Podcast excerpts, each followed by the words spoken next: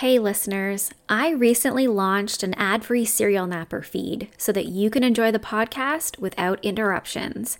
Elevate your serial napper listening experience by joining my Patreon community and get yourself an ad free feed on Spotify. For just $2 a month, you can become a member today and unlock ad free episodes while still supporting the podcast. It's super easy. Just visit Serial Napper on your Spotify app and click the button at the top that says Exclusive Episodes for Subscribers. Don't use Spotify for your listening? No problem.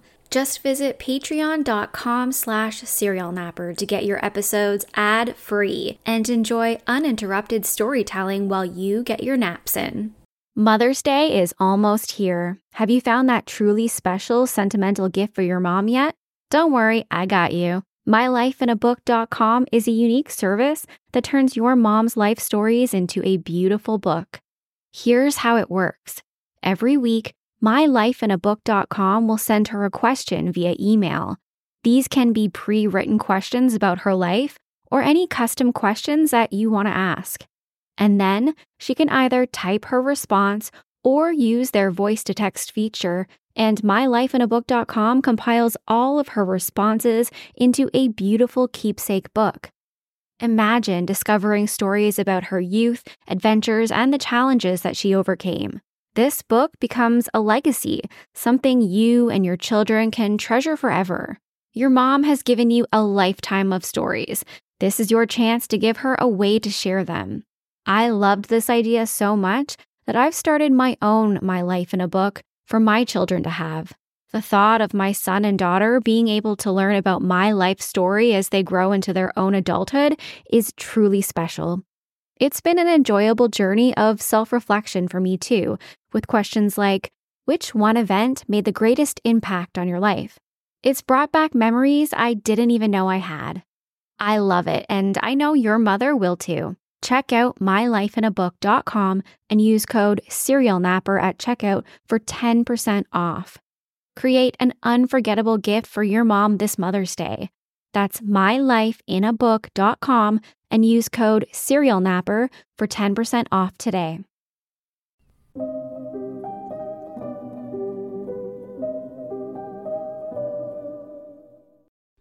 Hey everyone. I'm Nikki Young, and this is Serial Napper, an international true crime podcast. Family is supposed to be your safe space, the people who love you no matter what, the people you can trust. But unfortunately, it doesn't always work out that way. Tonight, we're going to be talking about the Lin family, who moved from China to Australia for a better life and then tragically lost theirs. The only survivor of this brutal murder that we're going to be talking about was the only daughter, Brenda Lin, who was away when her family was slaughtered.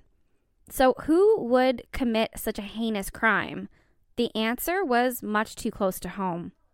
Tonight's episode is sponsored by We Love Pets at welovepets.eu.com. I'm so happy to have such an awesome pet product company as a sponsor. You guys, they have the cutest products for your dog or your cat. Things that you don't even know that you need until you see it, trust me. And if you're anything like me with your pets, you know, a pet parent who loves to spoil and pamper your fur baby, you'll want to check out the We Love Pets website too. They have all of the basics that you need to care for your pet, including toys, grooming tools, cages, and beds, but they also have some of the cutest and most innovative products for those pet owners who are a little extra. I'm talking about the cutest outfits, toys, beds, and more. Check out welovepets.eu.com and use the promo code SerialNapper30 to take 30% off your order by February 28th. That's welovepets.eu.com and use the promo code SerialNapper30 to take 30% off your order by February 28th, 2021. All right, let's jump in. The Lin family consisted of the father and head of household, Min Lin, who was 45 years old, his wife, Lily Lin, who was 43, their daughter, Brenda, 15, and two sons, Henry, 12, and Terry, just 9 years old. Min and Lily had moved to Sydney, Australia from China to grow their family after they finished up their schooling. When they first made the big move, they struggled a lot financially and they wanted to be able to provide a life for their children. So Min and his wife, Lily, opened a successful family owned news agency. I've seen it called a news agency, which seems to be an Australian term for convenience store. The store really grew and flourished.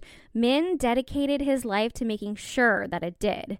In fact, it was said that he went into the store to work every single day, even on his days off. He was a really hard worker and he was very proud of everything that he had accomplished. The store was so successful, it brought in about a million dollars in revenue each year. Even though they were doing financially well, the family lived in a very modest home on a quiet suburban street in North Epping. The Lins were very family oriented. They had a lot of family living close by. Min helped his parents to migrate to Australia as well, and he bought them a home nearby, about a 30 minute drive away. Very typical in Asian families for the children to make sure that their parents are well taken care of when they become elderly. Min's sister, Kathy Lin, and her husband, Robert Xie, also lived in Sydney, and they had a house practically across the street from the Lins. It was only about 300 meters away, so even though they were all living far from their roots in China, they had each other to rely on. On July 17th, 2009, the Lin family goes over to Min's parents' house for dinner. This was something that they did every Friday. No matter what was happening, they'd always make sure that they would all get together for dinner on Friday nights. The only member of the Lin family who wasn't there was 15 year old Brenda. Brenda was away on a school trip in New Caledonia, France. The following day, which was July 18th, it was fairly early in the morning when Min's sister Kathy began to receive phone calls from customers who were asking why the convenience store wasn't open. It was always open for business, especially on busy Saturday mornings, and it was definitely not normal for Min to not have gone to open it up. She knew immediately that something wasn't right. So she walked over to the Lin family residence with her husband, Robert. Remember, it was just a three minute walk from her home. When they arrived, they found that the front door was unlocked. So they walked in and called out to their brother. No answer, but everything appeared to be relatively normal. There were shoes at the front door, they saw the kids' backpacks, keys in the bowl at the front table, all the regular stuff that you would usually see. Kathy walked upstairs and she screamed out in absolute horror at what she saw. In the master bedroom, she found Lily, drenched in a pool of blood, it looked like she had been bludgeoned to death by a weapon, something that appeared to be similar to a hammer. In the next room, Kathy found her other sister, Irene, who was living with the Lin family at the time. Irene had also been bludgeoned to death by a blunt object. She ran from room to room, trying to see what she could find, and came across Min and Lily's two young sons, 12 year old Henry and 9 year old Terry, who were also murdered in a similar fashion. There was blood splattered all over the walls, indicating that in this room there was a struggle. Only Brenda, who was away on that school trip in France, was spared from the murder. Remember, Brenda was on her trip completely unaware of the horror that happened in her home. Kathy called 911, and I have a clip of the call that I'll play for you now. It's not the whole clip, just a portion of the clip because during the initial call, Kathy was absolutely frantic and it's really difficult to understand what she's saying. In this clip, I believe she calls 911 back after being disconnected and speaks to the operator. Police, go to Telstra. 25143A. Thank you, police emergency. This is Tim. How are you? Yeah, what's your address? Epping North? Epping North. What's wrong? I need someone to come quick. We are coming. You need to stop screaming and tell me what the problem is. Yeah, I think my, my brother's family, someone killed my brother's family. Why do you think that? Yeah, because I went to his, his house and uh, I knocked the door and the door is uh, just closed and I opened it. And then after I found my brother, I couldn't find it. I'm not sure. Where's your brother? Someone, I could, I find my brother, sister-in-law, I think someone inside. Are they on the ground? Uh, pardon? Are they on the ground? No, no, they're out the uh, bedroom. They're all bedroom. Are uh, they, are uh, they in the house? Is your brother in the house? I'm not sure because I just have a just take a look at it. It's so, it's the body. I don't. I just have to call you. Have you found? Have we are driving there? Answer my questions, please. Have you found oh, a body? Um, at, at my brother's home. Have you found a body? Yes, I went to his home and upstairs to, to check it because. Uh, the, he, his shop is open and the, he's and the, the, the he's the agent and someone has called me and after I just go to check and uh, I found a quick. We are driving there. Don't say quick. Tell me what's wrong. Have you seen your brother? I I'm not sure because uh, remember I just look, look, I saw We're already driving there. You don't need to worry. We're on the way. But can you see your brother? I'm not sure. No, it's yes or no. Can you see no, him? I, I no. Is he in the house? Pardon? Is your brother in the house? I'm not sure. No, it's yes or no. Have you seen him No, in the I, house? I didn't see. I didn't see him But what, why do you think he's dead? I'm a bit confused. because I saw the, my brother's sister-in-law, the body, and I saw the um, sister-in-law, sister's body, and I saw the two cousins, uh, two um, I, two my brother's son's body. So I thought, stay up there. I didn't see my brother. But can you see their bodies? Yeah, quick. We're coming. We're on the way. You don't need to worry. We're on And the way. ambulance. I'm not sure they are by or not. No, we're ambulance are on the way as well. Okay, thank you, thank you much. Police are in the street now. They'll be there in 10 seconds. Are you outside the house? Yeah, yeah, yeah. Are you out the front? Outside, yeah, front, the driveway. Can you see the police? Yes, they're driving there right now. They'll have their lights on. So, some people have said that they thought the 911 operator was quite rude on the call.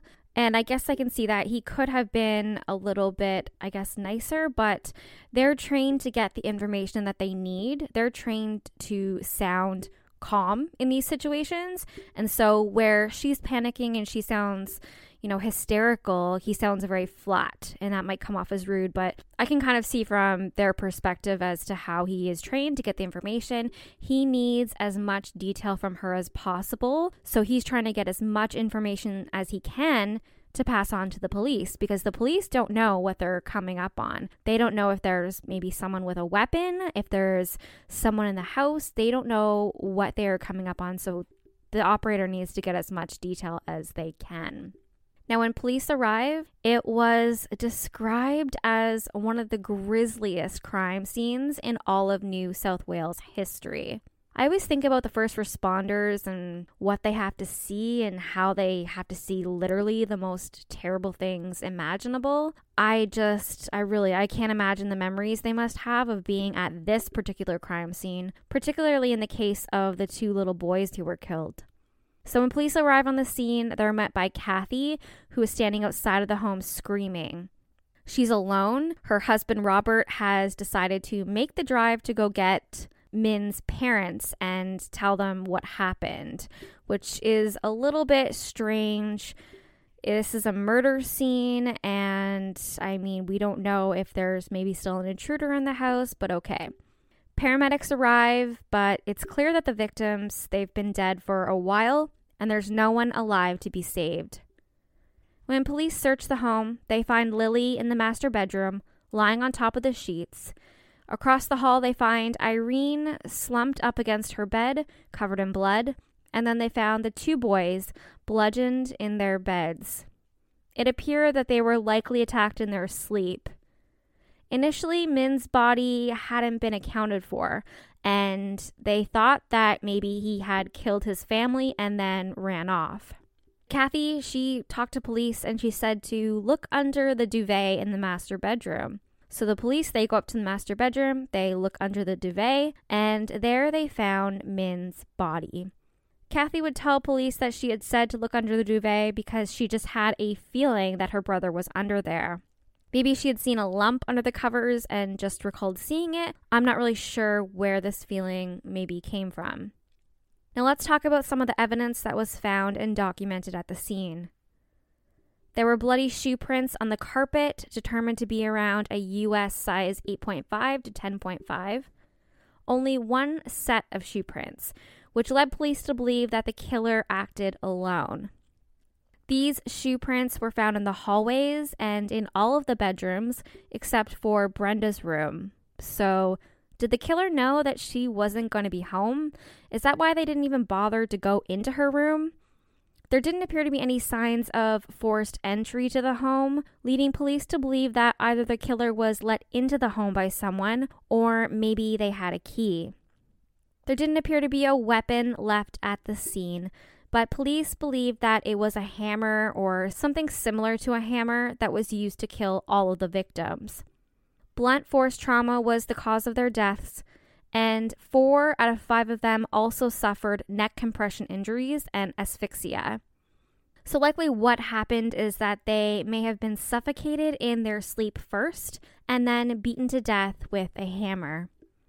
They believe that Min and Lily were murdered first, followed by Irene, who was killed in a very similar fashion, and the two youngest boys were killed last. And it also appeared that at least one of the boys was awake when he was killed, as there were signs that he really fought back and fought for his life. There weren't any bloody fingerprints found in the home. They were all sort of smudged and smeared, which led the police to believe that the killer likely wore gloves. After the killer finished murdering the family, he walked down the stairs and exited through the front door, leaving it unlocked behind him. Now, Brenda, ugh, poor Brenda. Remember, she was in France on that school trip when her whole family was killed. But news of the murder spread really quickly. Brenda actually discovered what had happened when a friend of hers, who was also on the trip, went on Facebook and found a news article. And Brenda, she recognized the photo of her home in the news story. Oh, I can't imagine finding out something so absolutely gut wrenching this way. Brenda would later say, Being a prideful teenager, I did not say anything to my father. I just stood there awkwardly and thought to myself, it's just going to be a week. I'm going to see them again really soon. To this day, my biggest regret was not hugging my father and telling him I loved him, to say thank you for being an amazingly loving and caring parent.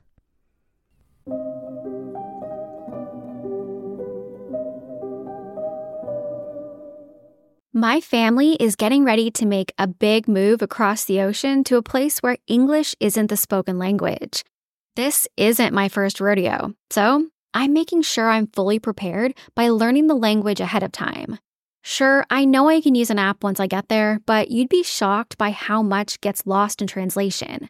I want to talk like a local, which is why I'm excited to use Rosetta Stone, the most trusted language learning program available on desktop or as an app. Rosetta Stone truly immerses you in the language you want to learn and has been a trusted expert for 30 years with millions of users and 25 languages offered, including Spanish, French, Italian, German, and more.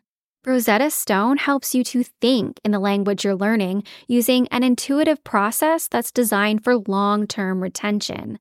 Their built in true accent feature gives you feedback on your pronunciation so that you're easily understood by native speakers.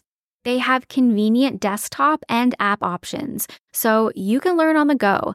And they offer a lifetime membership that includes all 25 languages at an incredible value. And now you can save even more with 50% off. Don't put off learning that language. There's no better time than right now to get started. For a very limited time, Serial Napper listeners can get Rosetta Stone's lifetime membership for 50% off. Visit rosettastone.com slash today. That's 50% off unlimited access to 25 language courses for the rest of your life. Redeem your 50% off at rosettastone.com slash today today. Sunnier, warmer days are almost here. Why not get a head start on looking and feeling your best this summer by trying something new like Factor's no prep, no mess meals that are ready to eat in just two minutes? Get a helping hand to meet your wellness goals with Factor's chef crafted meals that include different nutritional options like Calorie Smart, Protein Plus, and Keto. Healthy meal planning has never looked so good with Factor's fresh, never frozen meals that are also dietitian approved. No matter how busy you are, Factor can help kickstart and maintain a new healthy routine by making it easy to enjoy nutritious meals on the go. Plus, you'll never get bored eating the same thing every day because they offer 35 different meals and more than 60 add ons to choose from every week. We're talking restaurant quality meals that feature premium ingredients like filet mignon, shrimp, and blackened salmon because eating healthy doesn't have to be boring. Personally, I love not having to overthink what I'm going to eat every single day because that's half the battle. And I don't have to bother with shopping, prepping, cooking, or cleaning up. But the best part is, these meals are delicious with ingredients you can trust. Crush your wellness goals this May. Head to factormeals.com slash napper50 and use code napper50 to get 50% off your first box plus 20% off your next month. That's code napper50 at factormeals.com slash napper50 to get 50% off your first box plus 20% off your next month while your subscription is active. Brenda in France, well, she caught the next flight home, meeting her Aunt Kathy and Uncle Robert and her cousin at the airport. At this point, she had nowhere else to go. Her whole family was gone just like that. And while she wished she could live in the family home by herself, she was only 15 years old. So she moved in with the Z's, including her Aunt Kathy and Uncle Robert. After the murders, Robert and Kathy actually became her legal guardians, and they also resumed operation of that successful convenience store business. Meanwhile, the police continued their investigation. There weren't a whole lot of leads to go on because there wasn't much evidence found at the scene. Police felt like this had to be more than just a burglary gone wrong. It felt really personal, so they began looking at possible connections that were closer to the family. Two of the people that were interviewed as part of the investigation were Robert Xie and Kathy Lin. Robert Xie always said he was a former ear, nose, and throat specialist in China before moving to Melbourne in 2006. They had opened a restaurant in Melbourne, but when this new venture failed, they moved to Sydney and had been unemployed ever since. One theory the police developed quite quickly was that maybe Robert was jealous of all of the success that the Lins were having. In all of the police interviews with the couple, Kathy seemed to remain calm, but Robert appeared to be really nervous. He stuttered when speaking, even though he was speaking in his native tongue, Cantonese. He wouldn't make eye contact and he fidgeted a lot. He rubbed his hands. He told police the night of the murders he was home. He had dinner, he watched a bit of TV, he had a bath, and then he went to bed. Kathy confirmed this. Not the strongest of alibis when you have your spouse confirming things, but the police didn't have any solid evidence to really pursue pressing charges or to push things any further. And it was a really weird situation with Brenda now living with Robert and Kathy. Police knew that they had to really look into Robert quickly, but they also had to be quiet about it in order to keep Brenda safe. They ended up installing video cameras in the family home, which I'm like, whoa, like I don't know a whole lot about Australian law, but they must have had to prove that he was a major suspect in order to be able to install video cameras in a private home. Police carried out this video surveillance for six months before finding some footage that was, I guess, interesting. The video showed Robert cutting up a size 9.5 Asics sneaker box and flushing it down the toilet. This type of shoe matched the type of bloody shoe print that was found at the scene. Why the heck would he be cutting up this shoebox if he wasn't really going out of his way to try and hide something? Again, this was interesting to see, but of course, still very, I don't know, circumstantial. Definitely not enough to make an arrest. It would take over a year for any breakthrough evidence to surface. During a forensic examination of Robert Xie's garage in May 2010, experts found a tiny stain on the floor of the garage that looked like blood. It was sent off to a specialty lab, and later analysis revealed that it contained DNA from four of the five victims. It's believed that Robert may have committed the murders, then returned to his garage to clean up and failed to notice the stain. Robert was subsequently arrested in May 2011. His wife Kathy and even Brenda herself maintained his innocence. Neither of them could believe that he would ever do anything to hurt the Lin family. He was a family man, he was all about family. Why would he do this? Soon he would go to trial and he pled not guilty. The Crown said that Robert's motive for murder was that he was furious by what he perceived to be his status within the family. He was jealous of all of the success that Min was having. Back in China, Robert was supposedly a doctor, and now here in Australia, he was unemployed and he was struggling. An important part of the prosecution's case was that there was no forced entry into the home.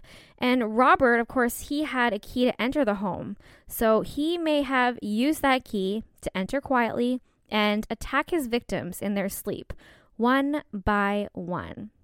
Another important piece was that whoever did this knew the layout of the home, and they likely even knew that Brenda would not be there because she was away on that school trip. That's why the killer didn't even bother, didn't even attempt to go into her room. Other evidence released by the court included photographs of those bloody shoe prints that were found on the carpet of the Lin family home. Those impressions were matched to a particular model of shoe known to have been worn by Robert. And then there was that video of him destroying the shoebox and flushing the bits down the toilet. But his legal team claimed that the shoe prints could have been created by more than one type of shoe. They also claimed that the shoe impressions could have been left by a number of different brands, so it wasn't just specific to this exact shoe that Robert wore. The prosecution also brought forward that blood stain that was found in Robert's garage that had DNA matching four of the five victims. Now, this is what's called touch DNA. So it was DNA on something that was touched to something else. The defense refused to accept that the stain was actually blood, and they said the DNA could have been transferred to the garage floor in a number of different ways, totally unrelated to the murders. Then there was that footage played from the many interviews that Robert and Kathy had with police. Seriously, they were interviewed multiple times. The ones where Kathy was completely calm and Robert just didn't appear to be right. But there was also a few times during those interviews when Robert seemed to mess up his story a bit. In one of the interviews, he told officers that he had seen Min on the bed after his wife discovered the bodies, that he saw Min lying beside Lily. But Min's body was actually only discovered by police hours later because it was concealed by that duvet. Robert actually went as far as to call the officer in charge the following day because he was afraid that he had actually incriminated himself. Not exactly something that you would think an innocent man would do. And then, what about Robert Lynn suddenly disappearing to go get Min's parents after he and Kathy find the bodies? To police and the prosecution, it seems like a really odd thing to do. And honestly, that seems like a really weird thing to do for me, too. Like, why would someone leave a murder scene to go pick up his in laws who lived half an hour away. Wouldn't you want to stay and talk to police? And then you're leaving your wife there who is clearly shaken up, horrified, terrified. She's just found her family murdered, and you're going to leave her to drive half an hour away to get the in laws. Well, police, they thought this was weird too, and they believe that he used this time to dispose of the murder weapon and clean up any other evidence that may be found later. Police also brought in a surprise jail witness, known only as Witness A. While awaiting trial, Witness A claimed that during the course of numerous conversations, Robert said things that suggested that he was responsible for the murders. This included allegedly talking about the hammer used in the murders, revealing that his wife was sedated on the night the crime took place so that, you know, she would sleep through the whole thing and not wake up and wonder where he was. and allegedly devising a number of plots to frame other people. It needs to be said, though, that witness A was a shitty human being himself. He was also accused of threatening to murder a prison guard, so I don't know. And he was also going to receive a reduction in his sentence for testifying in the trial. I don't give a whole lot of weight to witnesses like this.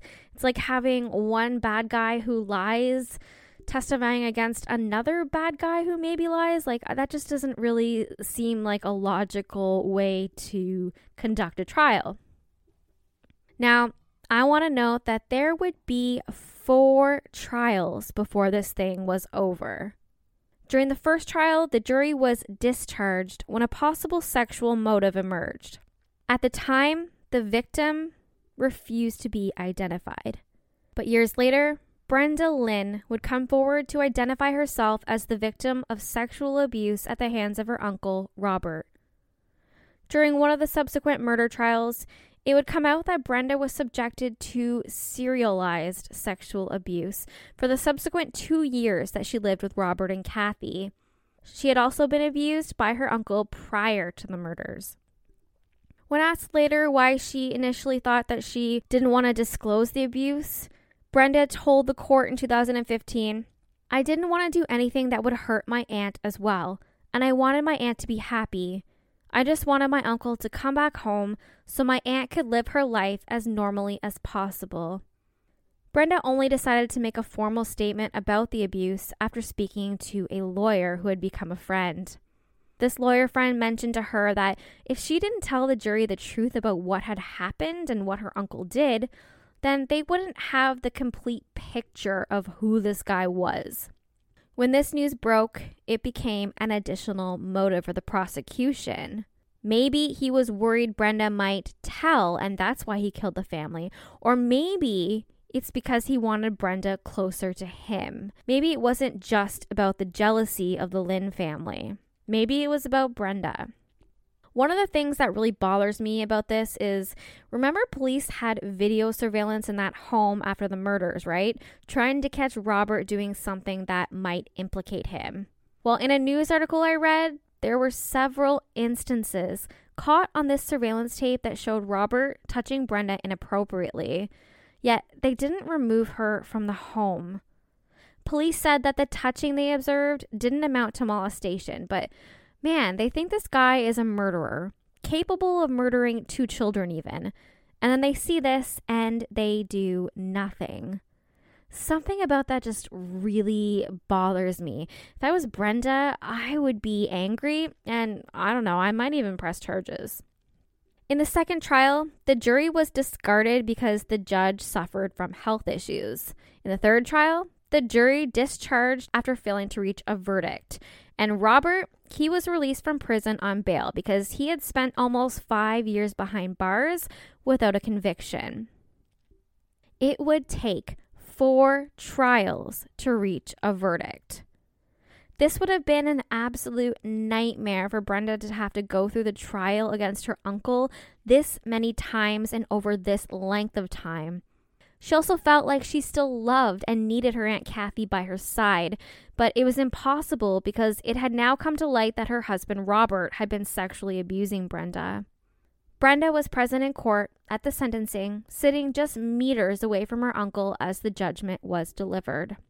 The judge, Justice Fullerton, said, I acknowledge the profound grief she has suffered and continues to suffer. I also commend her for her strength and dignity and her courage as she faces the future without her parents, siblings, or even a loving aunt. The final trial commenced in Sydney in June 2016. As in the previous trial, the jury was unable to reach a unanimous verdict, and the judge advised a majority, 11 to 1 verdict, would be accepted by the court. On January 12, 2017, a jury found Robert Xie guilty of five counts of murder. He was sentenced to five consecutive life sentences in prison without the possibility of parole. Robert showed absolutely no emotion when the sentence was passed, learning that he would spend the rest of his life in jail. After he was sentenced, Kathy Lin, his wife, continued to maintain her husband's innocence, telling reporters, He is a loving and caring family man. He was wrongly charged with a crime that he did not commit. He is a scapegoat. Now, there's actually been updates in this case. Just recently in February of 2021, like literally this month, Robert Xie tried to appeal his sentencing. Three of the appeal grounds were related to that DNA sample that was found on the floor of his garage. Lawyers argued that it could have been DNA from several other living relatives, even including his wife, Kathy. But the judge at his appeal trial thought that he was the right guy. This was the right sentence. And so he lost his appeal. So, for now at least, that is where he will stay in prison. So, what do you think? Do you think the right man is behind bars? Do you think the motive of jealousy and possibly wanting Brenda closer to him was enough to make him kill five people, including two children? And this is his family. I would love to hear what you think. That's it for me tonight. I would like to once again thank my sponsor. Check out welovepets.eu.com and use the promo code SerialNapper30 to take 30% off your order by February 28th. As for me, if you want to reach out, you can find me on Facebook at Serial Napper. You can also search for me on Apple or Spotify, wherever you listen to your podcasts. Check me out on Twitter at serial underscore napper, or I'm on YouTube, Nikki Young, Serial Napper, all one word. And if you're listening on YouTube, I'd love if you can give me a thumbs up, a like, and subscribe. Until next time, don't be a Dahmer. Bye.